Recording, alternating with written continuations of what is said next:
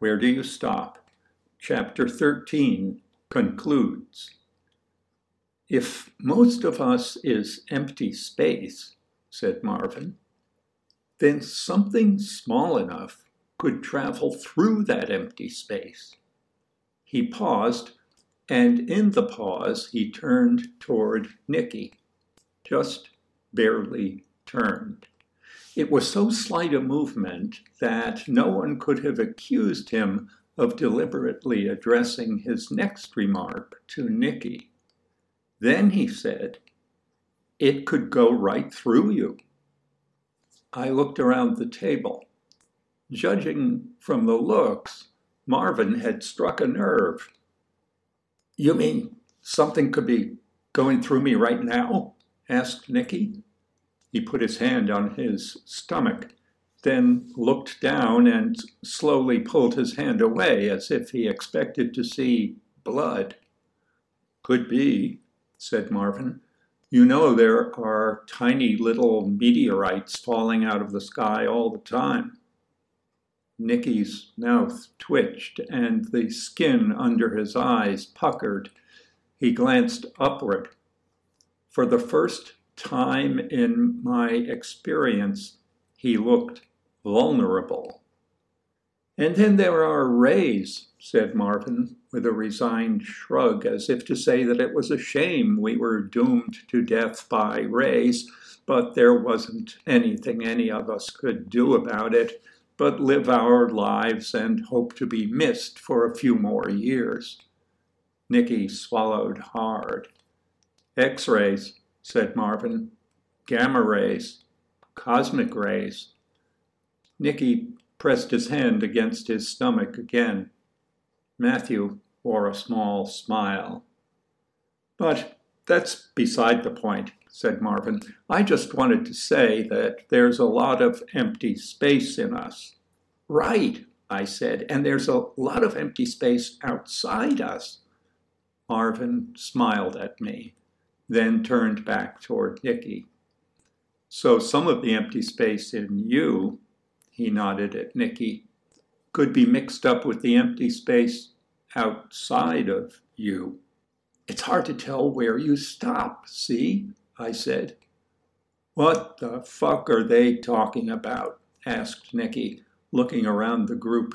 It was obvious to everyone, I think, that he'd been shaken. He was still holding his hand to his stomach, for one thing, and his voice had none of the old edge. Do you have to say that? asked Matthew. Fuck you, said Nicky. Oh, very good, said Matthew. How would you like to have your face punched, Barber? asked Nicky, as if he were offering to do Matthew a favor. We'll conduct a little experiment to see where my fist stops and your face starts. Ah, now we're getting somewhere, said Patty. We are, said Matthew.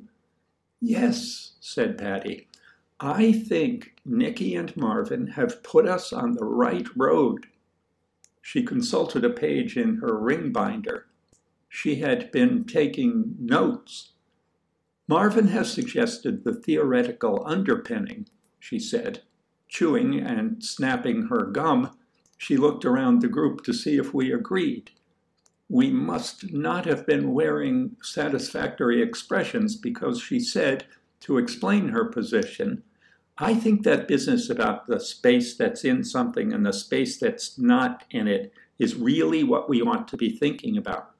I mean, she said, putting her thumb and forefinger to her mouth and with her tongue pushing her wad of pink gum between them, who's to say where my sphyshin realm stops and the sphyshin realm in this gum starts, you know?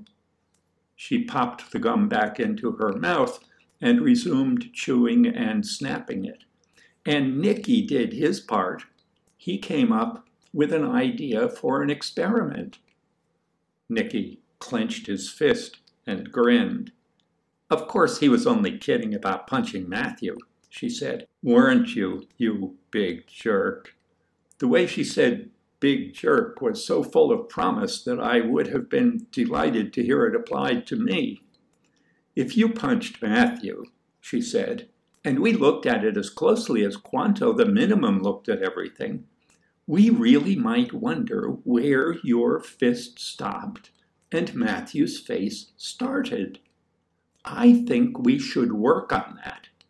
You were only kidding, of course, Nicky, but we could take off from your idea and come up with some experiments that we might really be able to do.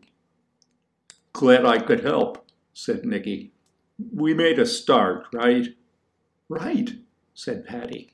You know what that means, said Nicky. What? asked Marvin. That means we can knock off, said Nicky. He was right. We were only required to make a start. Once we had done that, we could knock off. So, with unanimous relief, we did.